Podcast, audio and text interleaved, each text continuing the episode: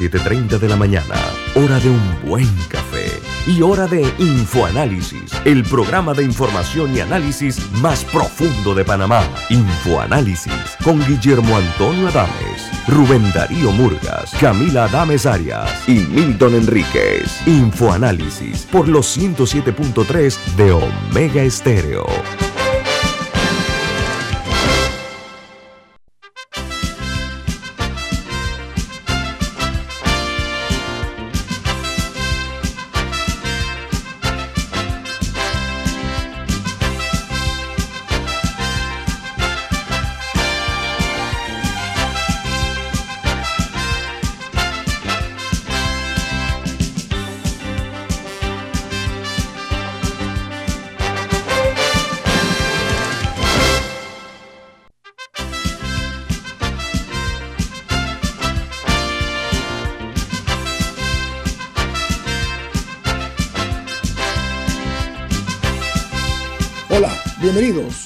Es Info Análisis, un programa para la gente inteligente. Hoy es lunes 25 de abril del año 2022.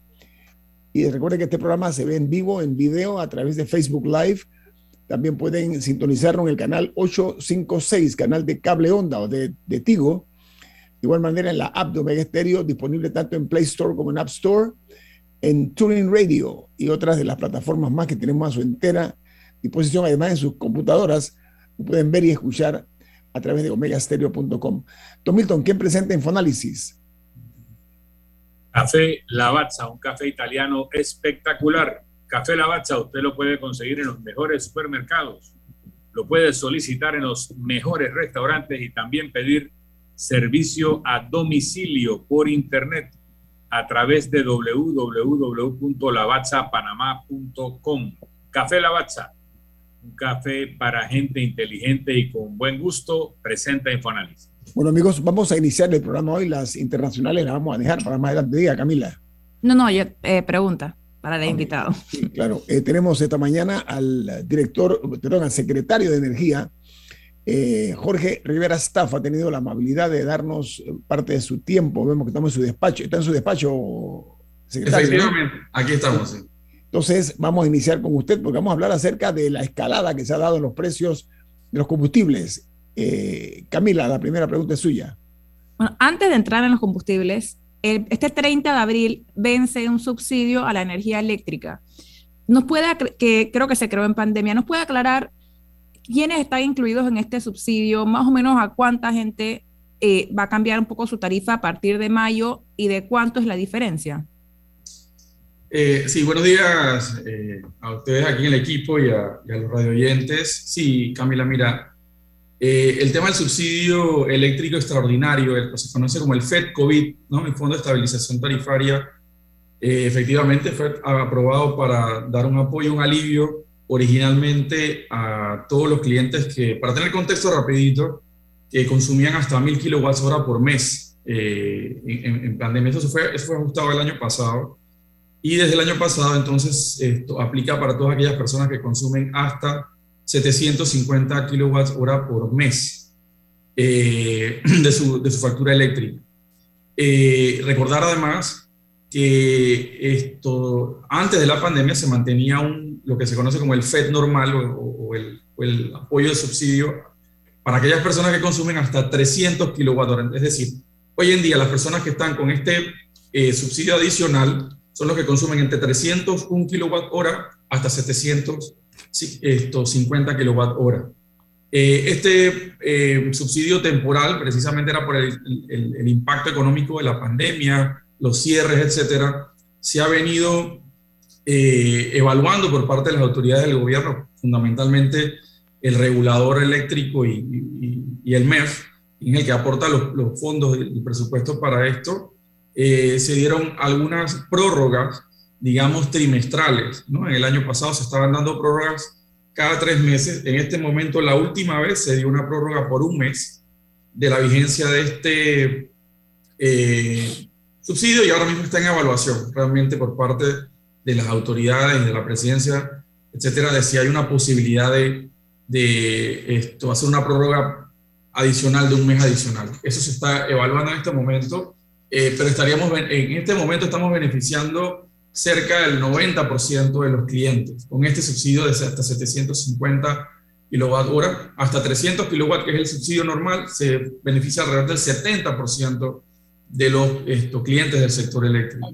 Secretario eh, Rivera Staff, a ver, la transición energética eh, no puede eh, irse muy lejos porque las, la manera de dejar de usar que se conoce como fuentes fósiles ya es una cuestión que debe ser comenzando a ser ya iniciada su reemplazo. Estamos viendo que el 80% actualmente de la energía que nosotros consumimos es hidroeléctrica. Eso incluye bunker, eh, las, las, hidroeléctricas, etcétera.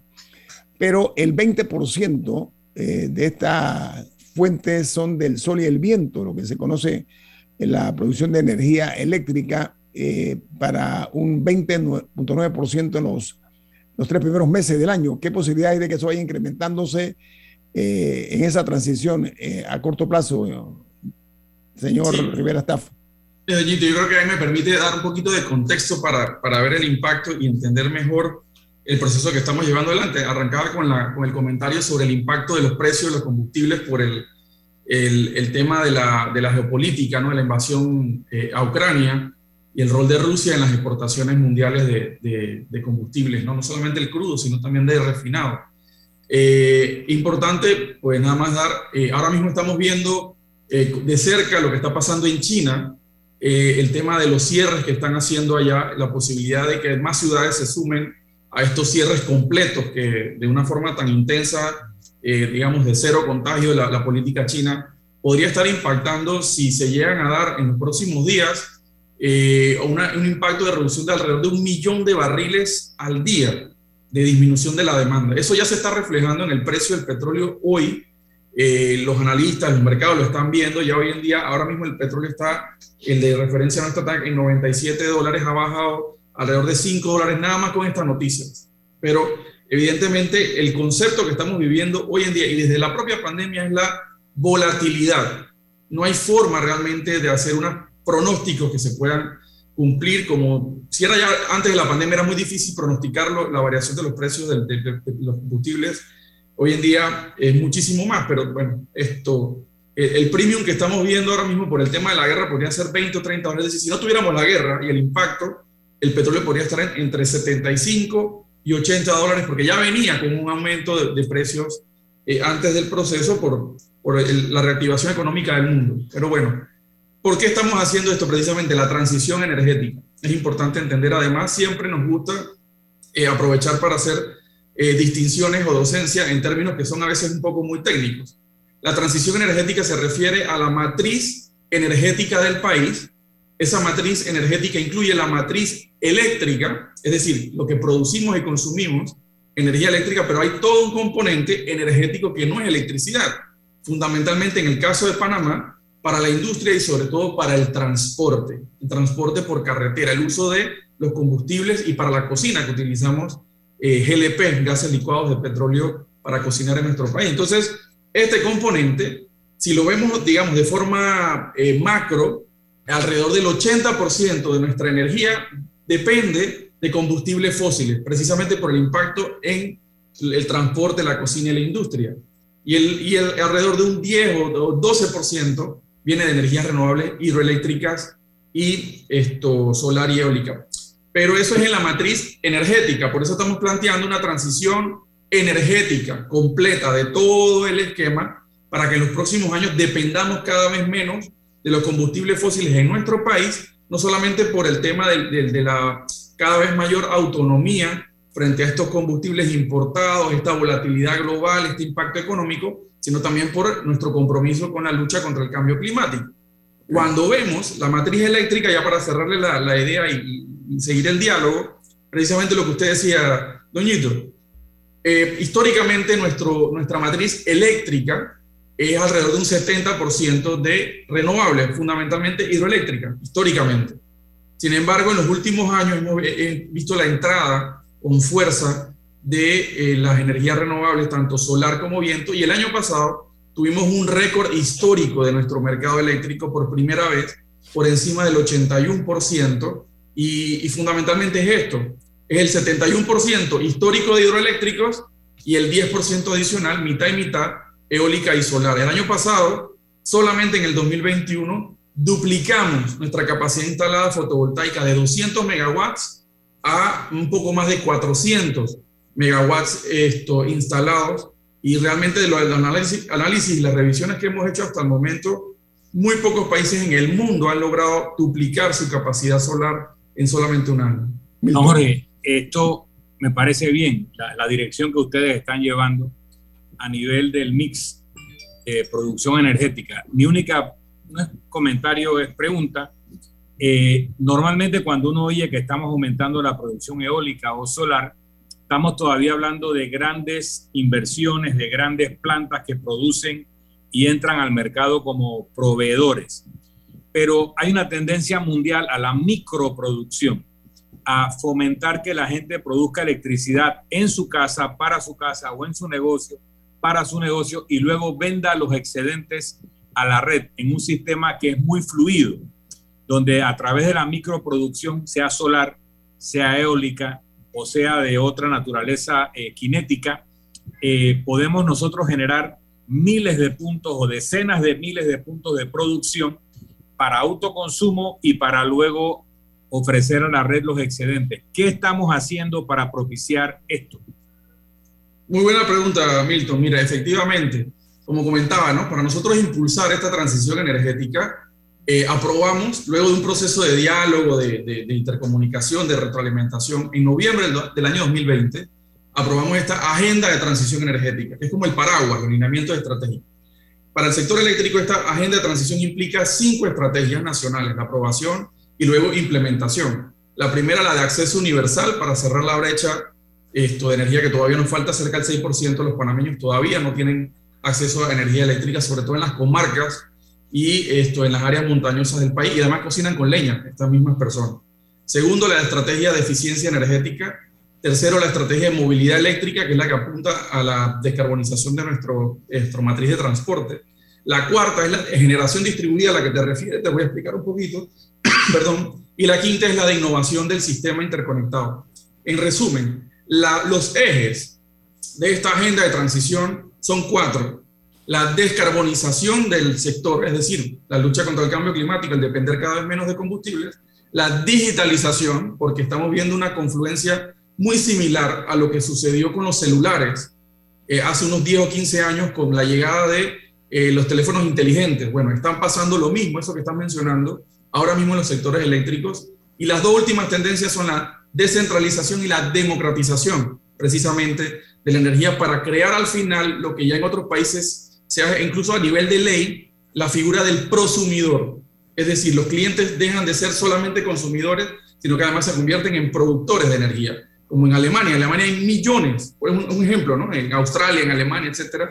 Y en el caso de Panamá, eh, lo que hemos impulsado es esta hoja de ruta para hacerlo de una forma, eh, digamos, más planificada, la estrategia de generación distribuida que fue aprobada en enero de este año por el Consejo de Gabinete, que busca pasar de los 54 megawatts que tenemos hoy en día de, de, pequeños techos solares y los cerca de 1.600 clientes, a, en el año 2030, alineado con los Objetivos de Desarrollo Sostenible, de, de 54 megawatts a 1.700 megawatts de capacidad instalada de techos solares en, en, en los clientes. Para hacer esto, evidentemente, por eso planteamos una hoja de ruta que establece, pues ya hemos diagnosticado cuáles son las, los cuellos de botella regulatorios, los cuellos de botella de tramitología, que es importantísimo, ahí están los bomberos, los municipios, etcétera. Hemos identificado casos en Milton donde, sobre todo en los más pequeños, donde el, el, la tramitología, los planos, los permisos, etcétera, cuestan más que los paneles solares. Eso es ilógico, ¿no? En, un sistema donde queremos realmente fomentar este proceso.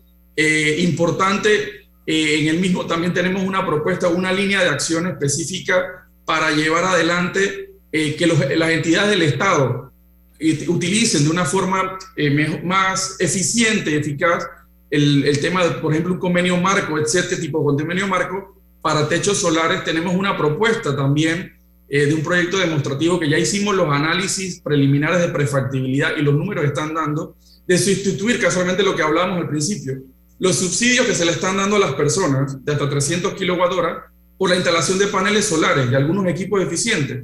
Y ya el Estado tiene que, dejaría de estar inyectando ese subsidio todos los meses y a la persona, en vez de pagar 15 dólares o 20 dólares, estaría pagando 1 o 2 dólares al mes de su. Entonces, de eso se trata esta hoja de ruta, que evidentemente también tiene un componente eh, financiero importante. perdón que lo interrumpa, secretario. Tengo ineludiblemente que cumplir con compromisos comerciales. Al regreso, le, le, pedimos tres minutos. Yo sé que usted está en su oficina ya, pero tres minutos más después del cambio comercial, ¿ok? Con mucho gusto. Viene más aquí en Info Análisis. Este es un programa para la gente inteligente. Lograr todas tus metas ahora es más easy. Con Banisi y nuestros préstamos personales. Consolida tus deudas. Nuestras excelentes tasas se adaptan a tu perfil. Ahora tu banco es más easy. Solicítalo ya. www.banisipanamá.com. Banisi, siempre fácil. Hogar y Salud les hace la vida más fácil con la extraordinaria línea de pañales nocturnos para adultos Prevail. Los pañales nocturnos para adultos Prevail son 100% absorbentes y de uso prolongado. Sus exclusivos materiales los hacen 100% respirables, brindando máxima comodidad. Para su conveniencia, los pañales Prevail vienen en todos los tamaños. Visite cualquiera de las sucursales de Hogar y Salud y pida sus pañales nocturnos para adultos Prevail. Hogar y Salud les hace la vida más fácil. Los pañales nocturnos para adultos Prevail tienen su descuento para jubilado. Cuando el verano te gusta, suena así. En 50 metros llegas a la playa. Dale like a Claro y cámbiate a un plan postpago con ilimitada DC30 y llévate un equipo gratis. Dale like a todo lo que te gusta con Claro. Promoción válida del 15 de enero al 30 de abril de 2022. Para más información visita claro.com.pa. Con Banisi y nuestros préstamos personales, lograr todas tus metas ahora es más easy. Obtén tu aprobación 100% digital y recibe rápido desembolso. Ahora tu banco es más easy. Solicítalo ya. www.banisipanamá.com. Banisi, siempre fácil. Ya viene InfoAnálisis, el programa para gente inteligente como usted.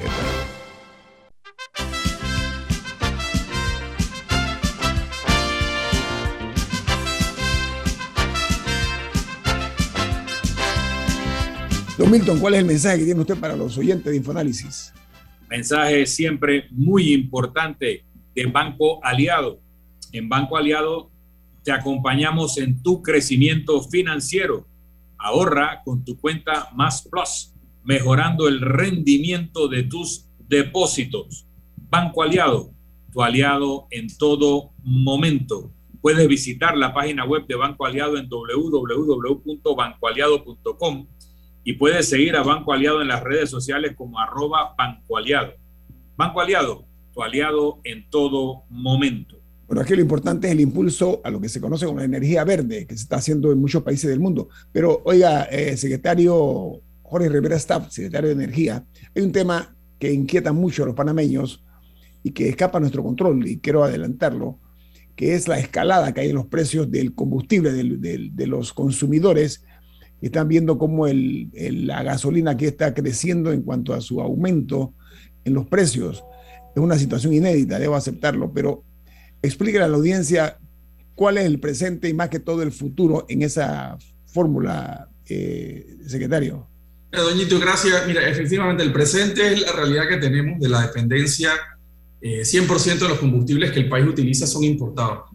Del precio que nosotros pagamos en las gasolineras, todos, alrededor del 80% es el precio al que importamos el producto, el, precio al que le pagamos a las refinerías en Estados Unidos, recordando además que Panamá no importa petróleo crudo, no refinamos, eh, importamos productos eh, destilados. Y el 20% restante es el costo local, y ese costo local son tres componentes fundamentales. Impuestos, eh, el flete de transporte local aquí en Panamá y el margen de comercialización de las gasolineras. Este último tres componentes del, elemento local, que, que, representa alrededor del 20% de lo que pagamos en, en, las gasolineras, tiene cuatro años que no varía. Eh, Nito, Milton y, y, Camila, tiene cuatro años que está regulado. Recordemos que el precio final, hay un precio tope, que se regula y el componente local. Lo que varía cada 14 días eh, de, la, de los precios de los combustibles es el al que lo importamos. Ese es el presente.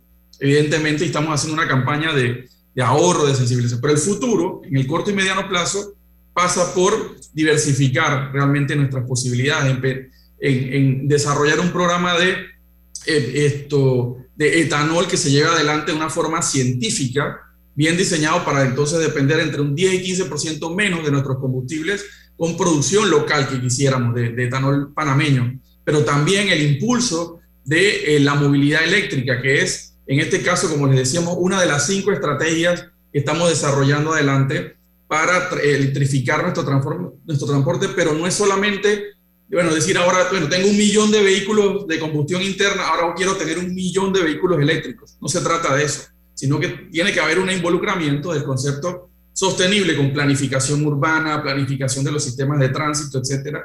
Y esta estrategia de largo plazo, al año 2030, lo que busca es hacer esta articulación. Esperamos que con esta estrategia al año 2030 alrededor de entre el 10 y el 20% de los vehículos en ese momento sean eléctricos, pero alrededor del 40% de las ventas de vehículos en el país sean de vehículos eléctricos. Les voy a dar un dato. El año pasado, aunque en términos absolutos no sea tan impactante, en el 2021 se vendieron más carros eléctricos en Panamá que si sumáramos todos los años anteriores desde el primer carro eléctrico que se vendió en el país. Hay una tendencia muy clara el año pasado empezamos con 33 puntos de carga públicos de, vehículos eléctricos, cerramos el año con 94 y este año 2022 vamos a cerrar por encima de 300 puntos de recarga pública. Entonces, estamos desarrollando el proceso, obviamente, lo importante es tener esa hoja de ruta que le permita a todos los actores, porque además esto es un mecanismo de, fundamentalmente de inversión privada y de mercado, para llevarlo adelante, evidentemente, una regulación y unas señales correctas.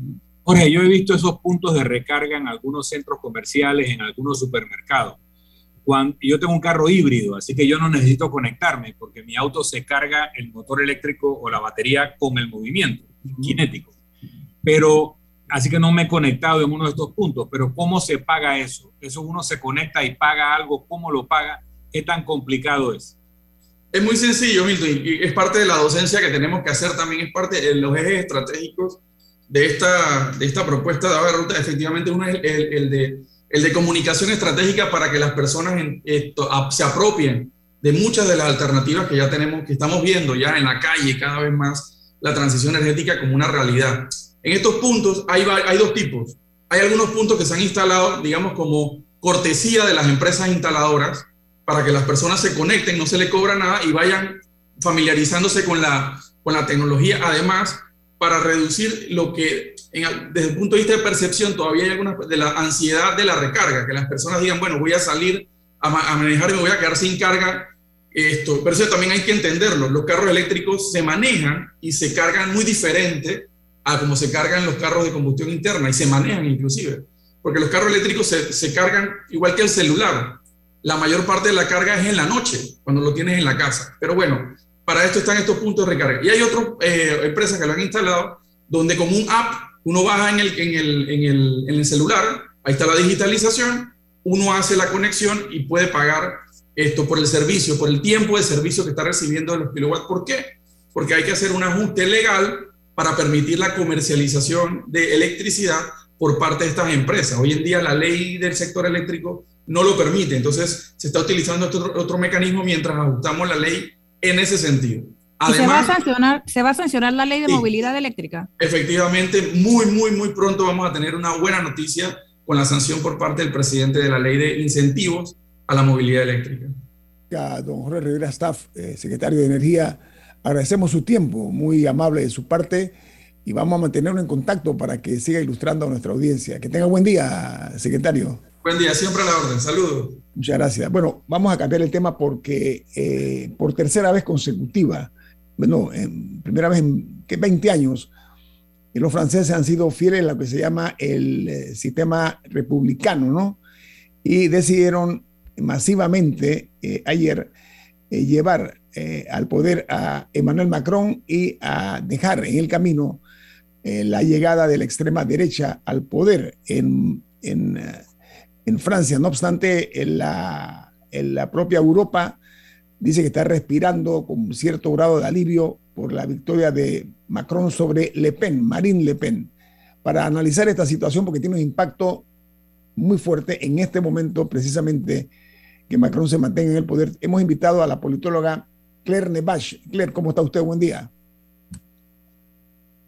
Estoy muy bien, muchas gracias por, por la invitación y saludos a, a todo, toda la audiencia y todo el panel que está en, en la radio.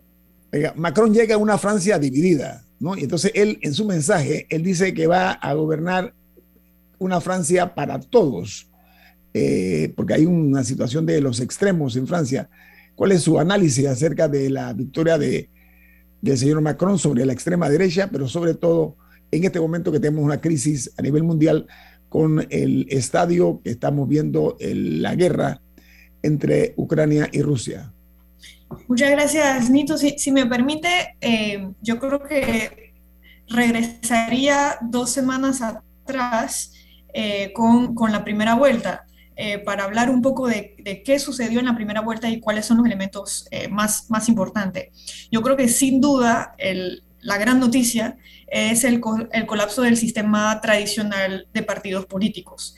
Los partidos políticos eh, tradicionales, digamos, desde la segunda mitad del, siglo XX, que habían dirigido Francia prácticamente durante todo ese periodo desde la Segunda Guerra Mundial, que son el Partido Socialista y el partido que hoy en día se llama los Republicanos, que han cambiado muchas veces de nombre, pero que básicamente es la familia eh, política golista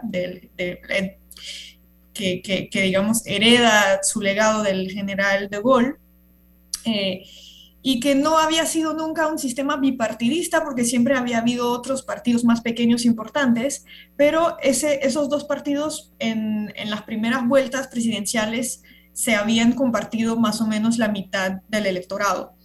Eh, ya el Partido Socialista en las elecciones anteriores, en el 2017, había vivido un colapso importante eh, sacando solamente 6.5% eh, de, de la votación, lo cual era, era ya un, digamos, un hundimiento uno de esos dos partidos importantes. Ya en el 2022 vemos que eso se ha hecho extensivo al otro partido eh, tradicional de, de, Francia, los republicanos. Entre los dos no suman 7% de, de, los votos. Realmente están prácticamente a nivel nacional desaparecido.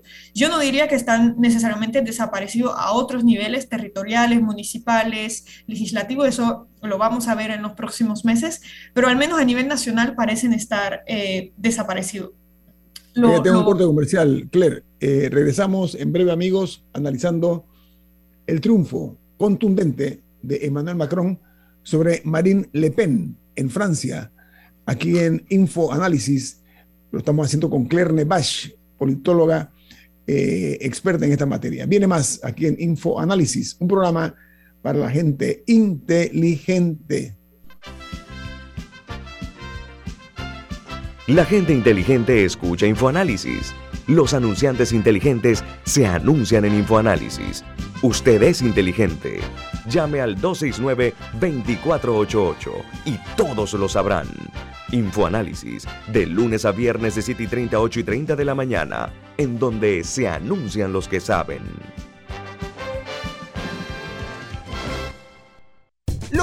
Tus metas ahora es más easy. Con Banisi y nuestros préstamos personales. Consolida tus deudas. Nuestras excelentes tasas se adaptan a tu perfil. Ahora tu banco es más easy. Solicítalo ya. www.banisipanamá.com. Banisi, siempre fácil. Omega Stereo tiene una nueva app. Descárgala en Play Store y App Store totalmente gratis. Escucha Omega Stereo las 24 horas donde estés con nuestra aplicación totalmente nueva.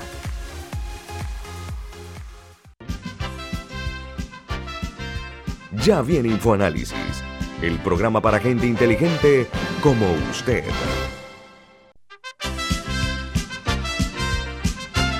Bueno, continuamos analizando eh, la victoria de Emmanuel Macron en Francia, eh, que como dijimos al inicio, pues eh, tiene una historia interesante porque hasta los franceses que estaban enojados con Macron votaron por él, conforme a lo que he estado leyendo en los medios internacionales. Pero nos hacía un análisis la futura doctora en ciencias políticas, Claire Nevache, que nos distingue con su participación. Claire, entonces, ¿cómo continúa esa transición a llegar hasta el momento que Macron hace este, este giro en Francia? Claro, entonces en la primera vuelta emergen, al margen de esos dos partidos históricos que dije que quedaron prácticamente anulados, emergen tres grandes fuerzas eh, que suman, eh, o sea, que cada uno logra reunir eh, más de 20% del electorado, entre 22 y 27%. El macronismo, digamos, la, lo, que viene eh, siendo el gobierno hace cinco años, que es una opción eh, que podríamos calificar de centro derecha. en segundo lugar, la opción de la extrema derecha con Marine Le Pen. Eh, y en tercer lugar, Jean-Luc Mélenchon, que estaba trayendo al electorado, digamos, una propuesta de izquierda radical, si queremos esas tres grandes fuerzas yo creo que no hay que sobrevalorarlas porque en los tres casos lo que muestran las encuestas es que se beneficiaron mucho, eh, es el caso sobre todo de Mélenchon, pero también es el caso de Le Pen y de Macron, del voto útil. Es decir, al ver que eh, las encuestas estaban cerradas, al ver que eh, para en particular para buena parte del electorado de izquierda, no había ninguna opción de que un otro candidato o candidata de izquierda llegara a la segunda vuelta, votaron a personas que no necesariamente era su primera opción. Eso fue en, el, en la primera vuelta el caso de un tercio del electorado de Macron, un tercio del electorado de Le Pen y mitad del electorado de Mélenchon. Y yo creo que eso vale la pena tenerlo en mente para no pensar que es un voto de adhesión incondicional a ninguno de los tres. Lo segundo es la, victoria de ayer eh, de, de, Macron, de Emmanuel Macron, del presidente eh, saliente. Usted ha dicho, eh, Nito, en, varias ocasiones que eh, ha sido una victoria contundente, una victoria arrolladora, no, no, no, recuerdo exactamente los adjetivos que usó. Yo creo que eso hay que matizarlo un poco. la diferencia de puntaje está, está clara, la, digamos, el mandato está claro, no hay, no hay ninguna duda, la legitimidad institucional está ahí. Pero yo creo que hay que, eh, hay que digamos, ver eso un poco más en detalle. Lo primero es que la abstención ha sido históricamente alta la más alta desde 1969. Eh, se, acerca a, eh, está encima, perdón, de 28% de personas que, se han, eh, que, que, no han ido a las urnas, que no han querido elegir entre ninguno de los dos. Normalmente la elección en una segunda vuelta presidencial está entre el 15 y el 20%. En el 2017 ya había sido una abstención récord encima de 25% y esa vez todavía ha subido más encima del 28%. O sea, realmente es una, eh, digamos, un, duelo entre esos dos. Eh, entre esos dos candidatos que volvimos a ver, que ya habíamos tenido en 2017 y que muchos franceses no querían volver a ver, en la, según, según nos decían las encuestas. Adicional a esos 28.2% de personas que no han ido a votar, hay prácticamente 9% de votos nulos y blancos.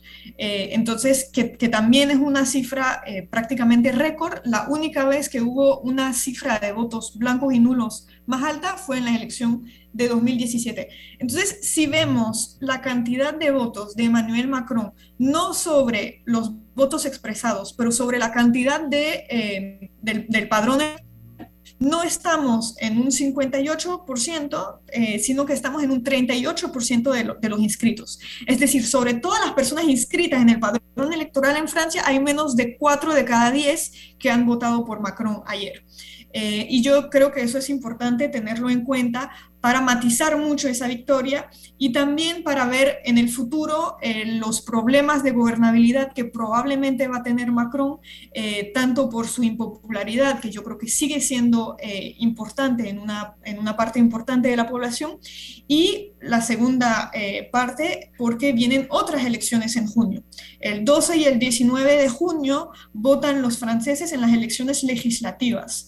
Y en esas elecciones legislativas se va a decidir algo muy importante, que es la mayoría en la Asamblea Nacional, eh, y esa mayoría en la Asamblea Nacional permite o no a Macron tener digamos, la asamblea que le va, le va a permitir ejecutar el programa que se ha propuesto y sobre todo, y eso es una particularidad del diseño institucional francés, poder nombrar a un primer ministro que esté o no dentro de su, de su partido o cercano a él. ¿Por qué lo digo?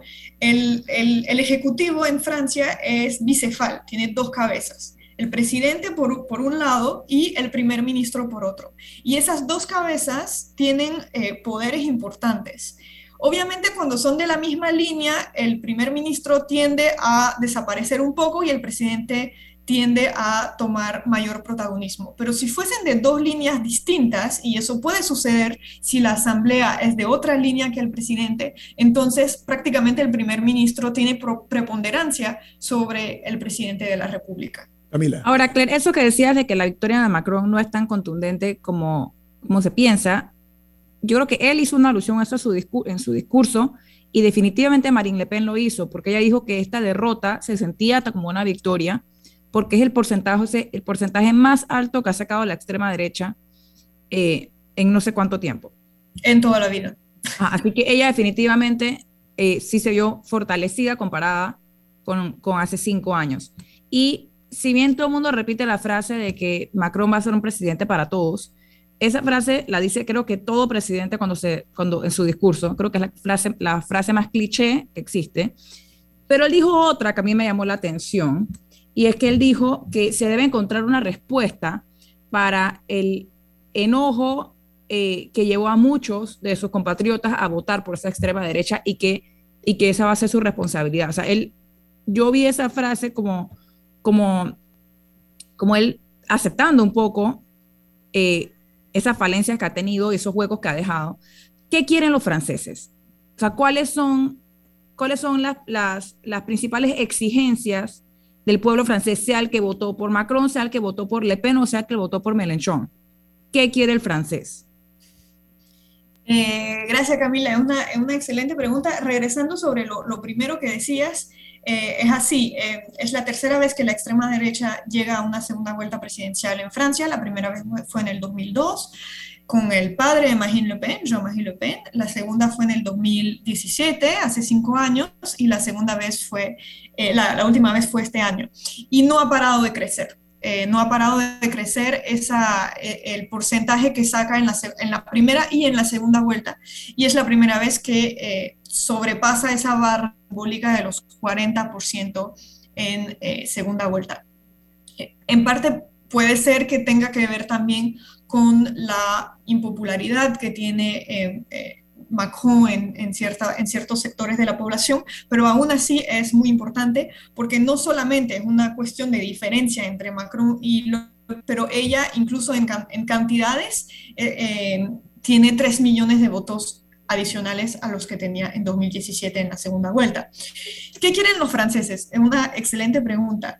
Mira, durante toda la campaña, el gran tema, y, ahí hay que decir que Marine Le Pen fue muy, eh, muy instintiva, tuvo, tuvo, digamos, mucho, mucho instinto político en detectar muy temprano que el gran tema de la campaña política eh, iba a ser el poder adquisitivo el poder adquisitivo eh, de, los franceses y las francesas es su primera preocupación, con mucha diferencia. Y eso es algo, digamos, que, es histórico de hace unos meses. Eh, en las encuestas viene siendo la primera preocupación, pero que obviamente se ha, se ha acrecentado mucho en las últimas semanas debido a la guerra en Ucrania y eh, lo que eso ha eh, generado en términos de aumento eh, de los precios de la gasolina y, del gas. Por suerte en Francia estamos saliendo del invierno, ya no es tan necesario en particular el gas para, para, para calentarnos, calentarse, eh, pero en Francia, mm, durante los meses de invierno, no hay opción. Eh, hay que prender la calefacción y eso, pues, está viendo que para el próximo año, si sigue la guerra en Ucrania, podría ser eh, sumamente costoso y eso a pesar de que Francia no depende tanto del gas como otros países de la Unión Europea. Entonces, el primer gran tema es el tema del poder adquisitivo y es el único tema prácticamente sobre el que los franceses veían a Marine Le Pen como más creíble, como más confiable que eh, Emmanuel Macron. Entonces eso ha sido, digamos, su gran victoria, ha sido presentarse como la candidata que podría responder al, eh, a los problemas de, de, poder adquisitivo de los franceses. Ella y obviamente Emmanuel Macron, perdón, Jean-Luc Mélenchon, con, con, con, soluciones muy distintas en, en ambos casos. Ahora, los números, permiso, los números puntuales, con el 100% de los votos contados, Macron logró un 58,5%. Así es. Eh, Marine Le Pen 41,5%. Y eh, aquí estoy viendo la información que se habla de eh, los participantes fue el 72% del porcentaje. El tema de la migración ha sido importante. Nos hace un análisis ahí rapidito, por favor, de la, otra de las preocupaciones de los franceses, la migración, además del problema de la inflación. Mira, Añito, la migración em, en las encuestas a los franceses sale como uno de los problemas que menos les preocupa. ¿Y por qué se eh, habla internacionalmente que sí? Eh, y realmente, voy, voy, a llegar a eso, y realmente ha sido un tema eh, bastante poco tocado durante esa campaña, con la excepción de un candidato de extrema derecha, que era Eric Zemmour, Em, sobre el que quizás puedo regresar en un segundo. Solamente para terminar sobre eh, lo, que mencionabas, eh, Camila. Los tres grandes temas. El poder adquisitivo, y los que llegan segundo, tercero, dependiendo de, las encuestas, son el medio ambiente. El medio ambiente es un tema eh, muy, muy presente en la población francesa y que si, sumamos los dos candidatos que hacían del tema ambiental eh, un tema central de su, de, su agenda, que eran Jean-Luc Mélenchon y que era el Partido Verde Yannick Jadot, llegamos a más o menos 28% del electorado. Entonces, también un tema muy central. Y el tercero que preocupó muchísimo digamos, más coyunturalmente, pero que preocupó muchísimo a los franceses en las últimas semanas, es el tema de la guerra en Ucrania. Eh, hay que ver que eso está en las fronteras eh, de la Unión Europea, se siente como muy cerca y se está viendo, eh, digamos, los, las consecuencias muy directamente. Uno, los precios de la energía y de, y de la gasolina. Y dos, ya se están viendo cientos de miles de eh, refugiados y sobre todo refugiadas eh, y, con sus niños en, eh, en, Francia. Entonces realmente eso se está, se está viendo las consecuencias muy, muy directamente. Regresando al tema de la inmigración. Hay que ver que el partido de extrema derecha de Marine Le Pen, que anteriormente se llamaba Frente Nacional, hoy se, se llama Agrupación Nacional, ha sido un partido siempre de extrema derecha, lo sigue siendo, pero que ha variado en sus, em, digamos, en sus temáticas. Eh, en, sus temáticas de predilección. Cuando nació el Frente Nacional con, con su padre Jean-Marie Le Pen, su tema de predilección eh, era, uno, los impuestos y la, protección a los pequeños comerciantes, y dos, un tema que hoy en día parece totalmente, eh, digamos, fuera de radar, pero Jean-Marie Le Pen viene de la guerra de independencia de Argelia, en el que él ha sido soldado y que le ha marcado eh, como, como persona y, como político, y en el que él reivindicaba la continuidad del, del imperio colonial francés. El tema, de, el tema del, del, de, la inmigración no era un tema en las primeras décadas del Frente Nacional. Lo llegó a ser más tarde, en los años 80, en los años 90, eh, al final de, de, las décadas de, Jean-Marie Le Pen. Pero lo que es importante es que Marine Le Pen ha emprendido una cruzada, digamos, de muy largo vuelo en los últimos 15 años prácticamente, eh, para normalizar para, y lo que los, las personas de comunicación política han llamado el proceso de desdiabolización de lo que hoy se llama agrupación nacional, que ha sido toda una operación de comunicación política, de marketing político, para hacerse ver como un partido normal y un partido que no era extremista y un partido que no era de extrema derecha. El programa de Marine Le Pen sigue siendo el mismo desde hace 20 años pero la presentación, la forma de hablar, los temas que se abordan en los debates, en las campañas, en sus discursos han cambiado totalmente. Y entonces todos los temas eh, de racismo, de xenofobia, de inmigración, em, los temas misóginos, los temas em, incluso eh, homofóbicos, han desaparecido totalmente de la retórica y del discurso de Marine Le Pen y se ha enfocado muchísimo más en lo que mencionaba, que era el tema de estar cercana al pueblo y de responder a sus problemas de, eh, poder adquisitivo. Y ella prácticamente, hasta la semana pasada, no ha hablado del tema de la inmigración. Eh, a pesar de que ella, como lo decía, en su programa incluso propone una cosa que no existe en ningún país del mundo, que es prohibir el velo, el velo musulmán en el espacio público, en la calle. le, le, quito, permítame, le voy a dar, le voy a, tengo un compromiso comercial, le doy tres minutos después del corte comercial para que termine la idea, por favor, sobre el tema del velo ese que está hablando y, para ya cuadrar el círculo. Emergió, al regreso del corte comercial. Eh, Perfecto, eh, perdón. Claire Nevash con nosotros, futura doctora politóloga. Vamos al corte comercial. Esto es Info Análisis, un programa para la gente inteligente.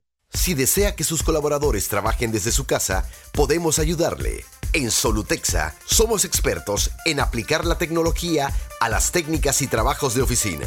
Contáctenos en solutexa.com.pa o al 209-4997. Solutexa.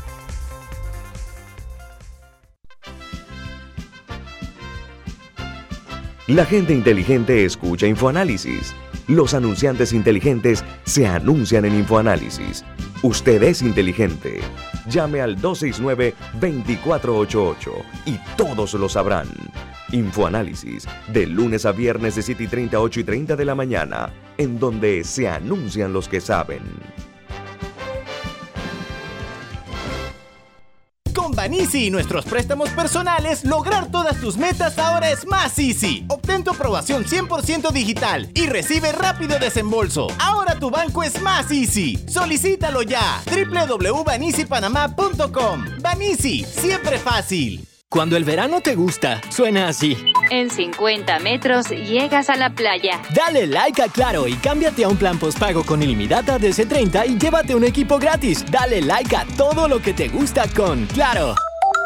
Promoción válida del 15 de enero al 30 de abril de 2022. Para más información visita claro.com.pa. Ya viene InfoAnálisis, el programa para gente inteligente como usted.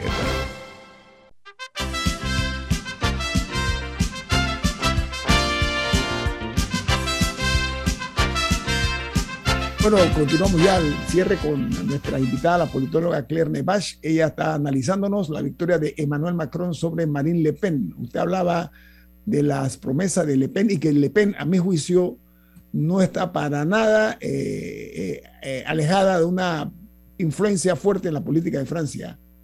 Adelante, Claire.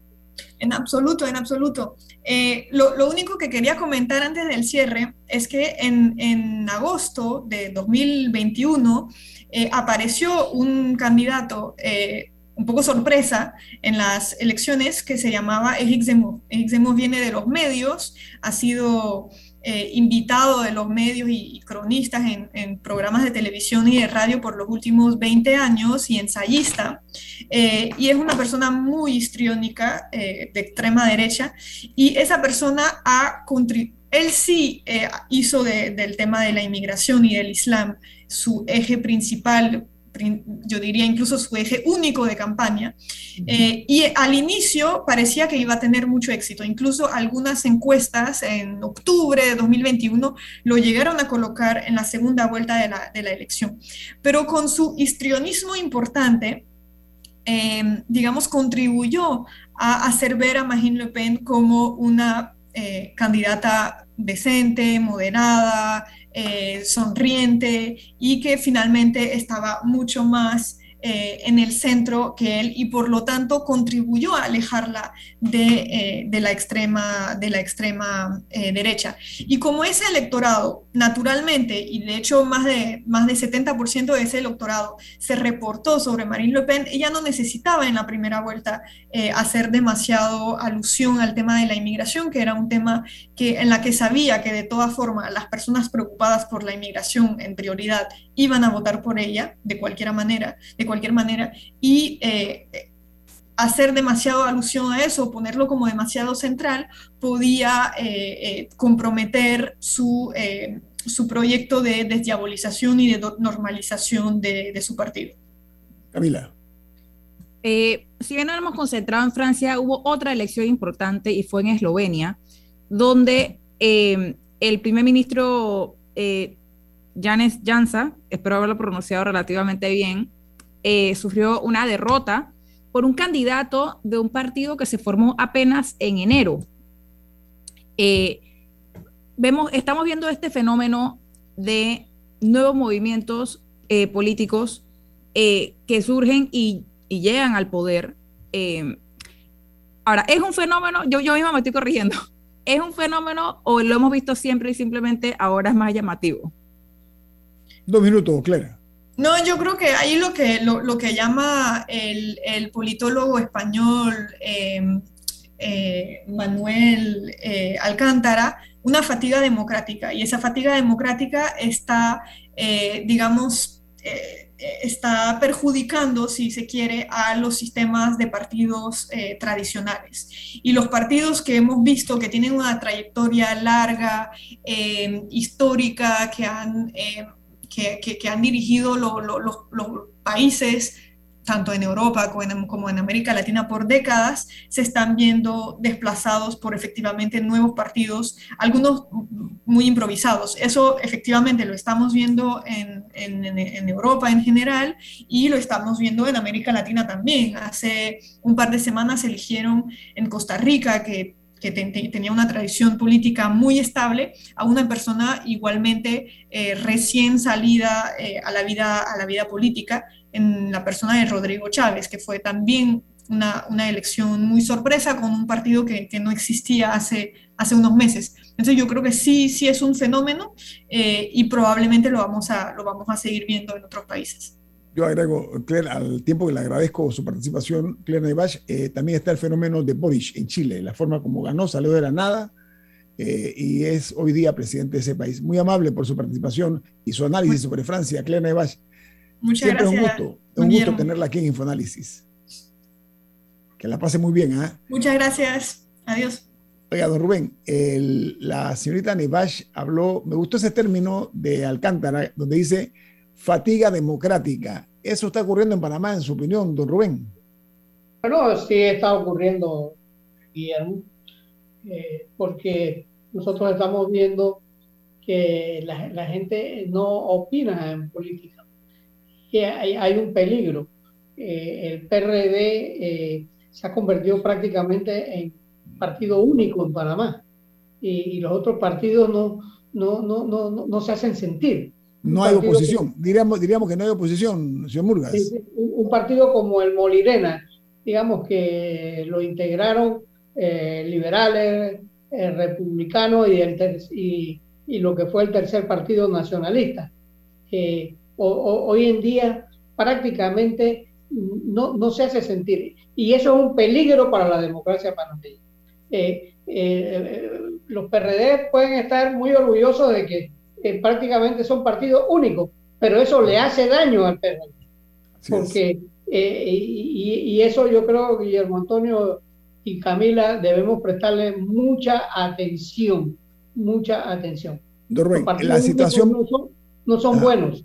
Sí, la, estoy de acuerdo, no hay disidencia, por usar un término, ¿no? Eh, eh, está el, el, PRD gobernando cómodamente, no entiendo por qué, no, no comprendo por qué son tan inocuos los, los miembros de la oposición al PRD, no entiendo, la verdad que no tengo respuesta para eso, pero hay una situación que se está dando, Rubén, me gustaría escuchar tu opinión, porque el alcalde Fábrega insiste, a pesar de que para mucha gente él está en casi que al borde del abismo, con su, el proyecto ese que él tiene de la, el nuevo mercado del marisco, eh, eso lo tiene a él realmente eh, una situación muy delicada. Sin embargo, él aparentemente continúa cometiendo errores. ¿Qué, le recomendaría usted al alcalde Fábrega para tratar de superar esto? Porque las firmas que se están dando están eh, siendo dignas de ser llamadas de atención. ¿Qué, le diría usted al alcalde Fábrega? ¿Dónde está fallando, Rubén? Además de ser, por supuesto, tan, tan como algunos dicen, ¿no? Bueno, eh, yo, yo, yo, yo, creo que primero eh, el, el, alcalde Fábrega, si me lo permites, tampoco ha cometido grandes delitos como alcalde. y, y, esto ha sido un, un experimento que se, ha, que se ha hecho, no nacido de un disgusto con la población, sino de una propuesta que hicieron un grupo de gente y, y, ya se han embarcado, se, embarcó el Tribunal Electoral. Yo, yo creo que un alcalde que es elegido por votación popular tampoco puede ser desbancado eh, si no hay un, una, una, causal muy fuerte. Y, Lo que es que se habla, se habla de que el, el, el, señor alcalde es un hombre obstinado en de todas formas imponer su proyecto este del nuevo mercado que cuesta, va a costarnos 40 millones de dólares a todos los, los contribuyentes. Esa es parte del problema en un área como la cinta costera, donde ya hay el acceso a un mercado del marisco. Ese, ese pero yo, yo, yo, creo que la revocatoria o la solicitud de revocatoria va más allá de un mercado. No, pero, no, pero ese es uno de los puntos, Camila, el, el, el, la obstinación de él, su, su, insistencia, persistencia en hacerlo. Bueno, gracias amigos por su audiencia. Viene Álvaro Alvarado con su programa Sin Rodeos. ¿Quién despide Infoanálisis, Camila? Eh, nos vamos, eh, pero nos despedimos gracias a Café Lavazza, un café para gente inteligente y con buen gusto. Bueno, nuestro sentido de agradecimiento, nos vamos. Y nos vemos, hasta mañana. Ha finalizado el infoanálisis de hoy. Continúe con la mejor franja informativa matutina aquí en Omega Estéreo 107.3, Cadena Nacional.